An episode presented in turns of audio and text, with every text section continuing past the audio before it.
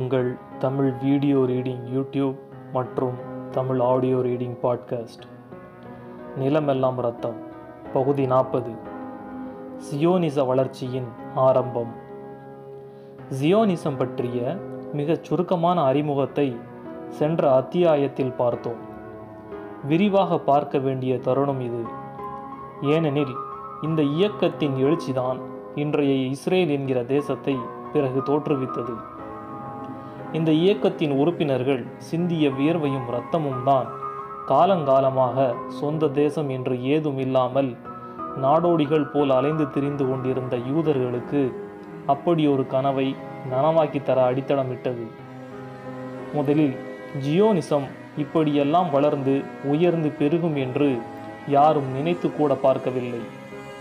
அதை தோற்றுவித்தவரான Theodore Herschel ஜெர்மனியைச் சேர்ந்த ஒரு யூதர் அவர் கூட ஏதாவது செய்ய முடியுமா பார்க்கலாமே என்றுதான் முதலில் நினைத்தார்.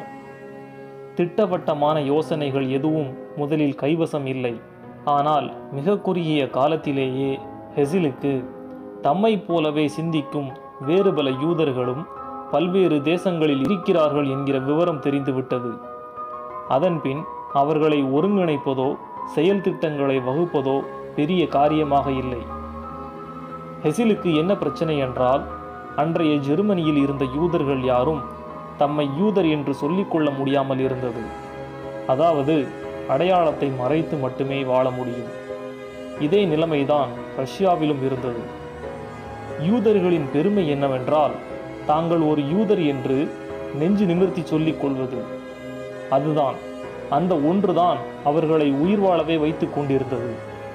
அது கூட சாத்தியமில்லாமல் இது என்ன நாய் நாய்ப்புழைப்பு என்று ஜெர்மனிய யூதர்கள் வருத்தப்பட்டு கொண்டிருந்தார்கள். இதற்கு ஏதாவது செய்ய முடியாதா என்றுதான் ஹெசில் ஆரம்பித்தார்.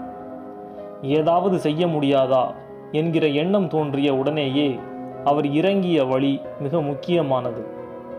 நேராக அன்றைய ஆறு பணக்கார ஜெர்மானிய யூதர்களை தேர்ந்தெடுத்து அவர்களிடம் போனார். பணக்காரர்கள் என்றால் மிகப்பெரிய பணக்காரர்கள். வட்டி தொழிலில் கொளித்தவர்கள். அவர்களிடம் சென்று யூதர்களுக்கென்று தனியொரு தேசம் வேண்டும். இப்படியே காலமெல்லாம் நாம் சிரமப்பட்டு கொண்டிருக்க முடியாது. யாராவது இதற்கான முதல் கல்லை எடுத்து வைத்தே ஆக வேண்டும்.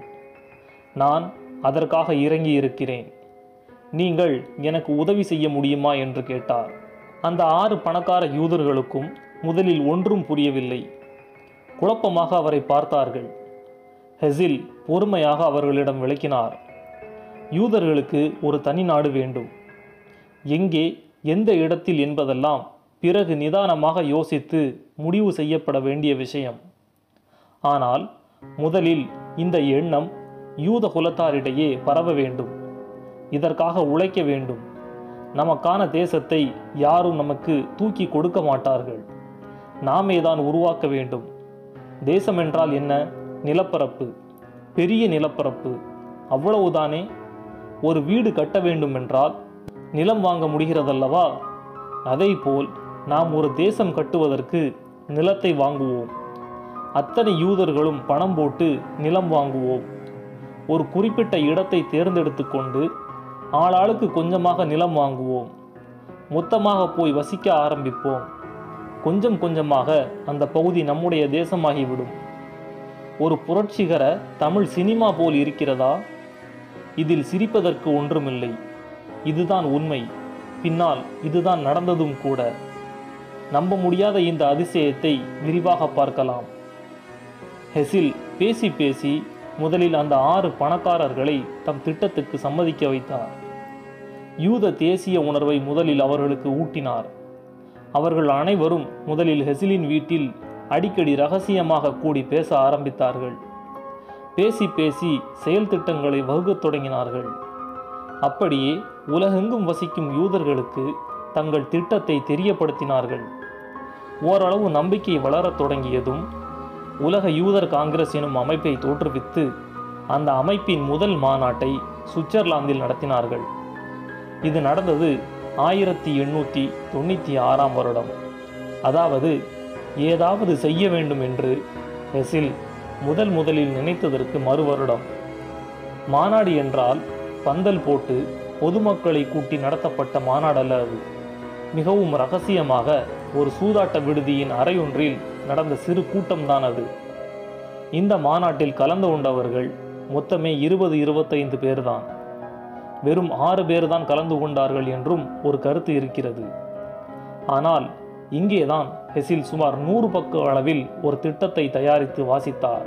The state of the Jews என்று சரித்திர ஆசிரியர்கள் இன்று அளவும் புகழும் அந்த திட்டம் முழுக்க முழுக்க யூதர்கள் தமக்கென ஒரு தேசத்தை அமைத்து கொள்ள வேண்டிய அவசியத்தை வலியுறுத்தி சொன்னது. ஹெசிலின் இந்த திட்டத்தை இவ்வாறு சுருக்கி சொல்லலாம். முதலாவது யூதர்கள் தமக்கென ஒரு தேசத்தை அமைத்து கொள்ள வேண்டியது மிகவும் அவசியம். எப்பாடுபட்டாவது இதனை நாம் செய்தே ஆக வேண்டும். இரண்டாவது இயேசுவை கொன்றவர்கள் என்ற குற்றச்சாட்டு தொடர்ந்து கூறப்பட்டு வருவதை நிறுத்த வேண்டும். இதனை சாமர்த்தியமாக செய்வதன்றி வேறு வழிகளில் சாதிக்க முடியாது. மூன்றாவது கிறிஸ்தவர்கள் நமது பகைவர்கள். ஆனாலும் ஐரோப்பாவில் அவர்களே மிகுதி என்பதால் அவர்களுடன் நட்புணர்வு கொண்டு நடந்து கொள்ள வேண்டும். அவர்கள் தாமாக பகையை மறக்கும் அளவுக்கு நாம் நடந்து கொள்ள வேண்டியது முக்கியம். நான்காவது நமக்காக யாரும் ஒரு தேசத்தை எழுதித்தர மாட்டார்கள். நாம் வாழ விரும்பும் இடத்தை நாம் விலை கொடுத்து வாங்க வேண்டும். இது ஒரு நீண்ட கால திட்டம். ஐந்து நமது தேசத்தை கட்டுவதற்காக நாம் வாங்கப் போகிற நிலங்களுக்கான பணத்தை சேமிக்க நமக்கென ஒரு வங்கி வேண்டும். அந்த வங்கியில் சேரும் பணத்துக்கு யூத தேசிய நிதி என்று பெயர். ஆறு நமக்கு ஒரு கொடி வேண்டும். கொடி என்பது ஒரு அடையாளம் எழுச்சியின் சின்னம். வெண்மையும் நீலமும் கலந்த கொடியொன்றை நான் சிபாரிசு செய்கிறேன். யூதர்கள் தேவாலயங்களுக்கு செல்லும் போது இப்படி வெண்மையும் நீலமும் கலந்த துணியொன்றை தோளில் அணிந்து செல்வது வழக்கம். இவற்றுடன் ஹத்திகுவா என்கிற ஒரு தேசிய கீதத்தையும் இணைத்து தமது அறிக்கையை சமர்ப்பித்தார் ஹெசில். ஹதிக்வா என்றால் நம்பிக்கை என்று பொருள். ஹெசிலின் திட்டம் மிக தெளிவானது தொலைநோக்கு பார்வை கொண்டது. யூதர்களுக்கான தேசம் என்பது நினைத்த மாத்திரத்தில் கிடைத்து விடாது என்பதை அவர் அறிந்தே இருந்தார். ஆனால் தங்கள் முயற்சியின் பாதை இப்படித்தான் இருக்க வேண்டும் என்கிற தெளிவு அவரிடம் இருந்தது. ஹெசில் தமது முதல் அறிக்கையை வெளியிட்டதிலிருந்து சரியாக ஐம்பது ஆண்டுகளில் இஸ்ரேல் உருவாகிவிட்டது என்பதை நினைவில் கொள்ள வேண்டும். அவரது திட்டத்தை யூதர்கள் தங்களுடைய இன்னொரு வேதமாகவே கருதி உழைத்ததுதான் காரணம். அந்த சுவிட்சர்லாந்து மாநாடு நடந்து சரியாக ஒரே வருடத்தில் ஒட்டுமொத்த யூத குலத்துக்கும் எசிலின் திட்டம் குறித்த முழு விவரங்களும் யூதர்கள் ஒரு அமைப்பின் மூலம் ஒன்று சேர வேண்டிய அவசியமும் தெரிந்துவிட்டது. யூத குலத்தின் நன்மைக்காக ஏதாவது செய்ய வேண்டும் என்பது ஒவ்வொரு யூதரும் தனித்தனியே எப்போதும் யோசிக்கிற விஷயம். இப்படி ஒரு அமைப்பின் மூலம் யோசிப்பதும் செயல்படுவதும் தான் அவர்களுக்கு புதிது. ஆனாலும் உற்சாகமாக ஈடுபடத் தொடங்கினார்கள். முதலில் நில வங்கி என்கிற வங்கி ஒன்று ஏற்படுத்தப்பட்டது. இது யூதர்களின் வங்கி. அவர்கள் நிலம் வாங்குவதற்காக பணம் சேர்க்கவென்றே தொடங்கப்பட்டது. இந்த வங்கி தொடங்கப்பட்ட மிக சில மாதங்களுக்குள்ளாகவே பல லட்சக்கணக்கான தொகை வந்து குவிந்ததை சொல்ல வேண்டும். பெரும்பாலான யூதர்கள் வட்டிக்கு பணம் தருகிறவர்களாக பெரு வர்த்தகர்களாக கடல் வாணிபத்தில் தேர்ந்தவர்களாக இருந்தது இதற்கு மிக முக்கிய காரணம். மொத்தமாக நன்கொடை போல் ஒரு பெரும் தொகையை தங்கள் நில வங்கிக்கு அளித்தவர்களும் உண்டு. மாதா மாதம் தாங்கள் சம்பாதிக்கும் பணத்தில் ஒரு பகுதியை இந்த வங்கிக்கு அளித்தவர்களும் உண்டு. ஆனால் எந்த ஒரு யூதரும் ஒரு பைசாவாவது இதில் முதலீடு செய்யாமல் இல்லை. உலகம் முழுவதிலும் எங்கெல்லாம் யூதர்கள் பரவி இருந்தார்களோ அங்கிருந்தெல்லாம் பணம் வந்து குவியத் தொடங்கியது. ஹெசில் இந்த வங்கிகள் என்ன செய்ய வேண்டும் என்று ஒரு திட்டம் வரைந்திருந்தார். அதன்படி யூத நில வங்கி அதன் அனைத்து கிளைகளும் நிலம் வாங்குவதற்கு பணம் கடனாக தர வேண்டும். அதாவது யார் நிலம் வாங்க வங்கி கடன் தேடி அலைந்தாலும் கூப்பிட்டு கொடுக்க வேண்டும். குறிப்பாக ஐரோப்பியர்களுக்கும் அரேபியர்களுக்கும் எத்தனை லட்சம் கேட்டாலும் கடன் தரலாம். அப்படி கடன் பெற்று நிலம் வாங்குவோரின் நிலப்பத்திரங்கள் வங்கியில் அடமானமாக இருக்கும். உரிய காலத்தில் கடன் தொகை திருப்பி செலுத்தப்படாவிட்டால் நிலத்தை வங்கி எடுத்து கொண்டு விடும். அப்படி வங்கி கையகப்படுத்தும் நிலங்களில் உடனடியாக யூத குடியிருப்புகள் ஏற்படுத்தப்பட்டு விட வேண்டும். குடியேறும் யூதர்களின் பாதுகாப்புக்கு வங்கியே உத்தரவாதம் அளிக்கும். அடுத்தபடியாக நேரடி நில கொள்முதல்.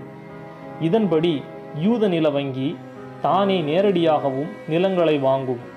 இந்த இடத்தில் ஒரு யூத குடியிருப்பு அமைக்கலாம் என்று வங்கி தீர்மானிக்குமானால் அங்கே உள்ள நிலத்தை வங்கி எத்தனை பணம் கொடுத்து வேண்டுமானாலும் வாங்கலாம். அப்படி வாங்கும் நிலத்திலும் உடனடியாக குடியிருப்புகள் ஏற்படுத்தப்பட வேண்டும்.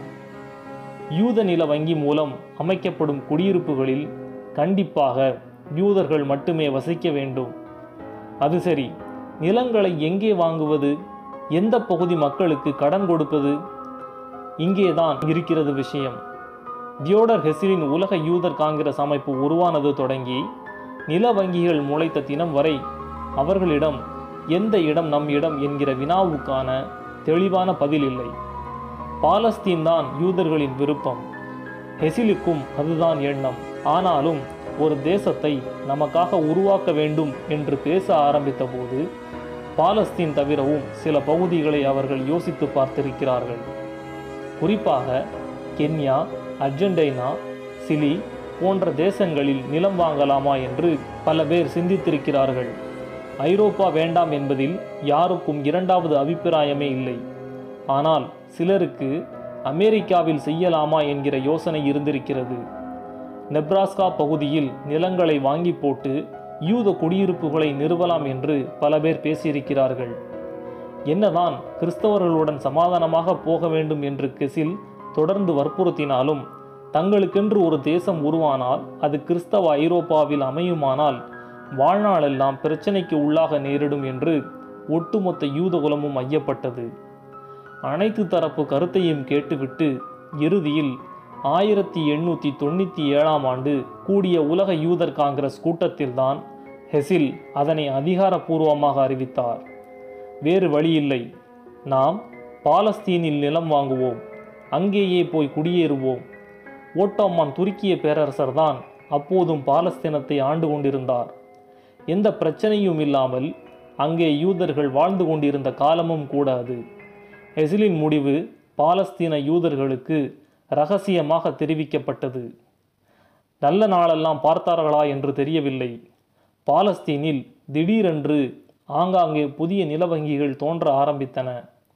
கேட்பவர்களுக்கு மட்டுமல்லாமல் கேட்காதவர்களுக்கும் நிலம் வாங்குவதற்காக பணத்தை அள்ளி அள்ளி கொடுக்க ஆரம்பித்தார்கள். அடுத்த பகுதியில்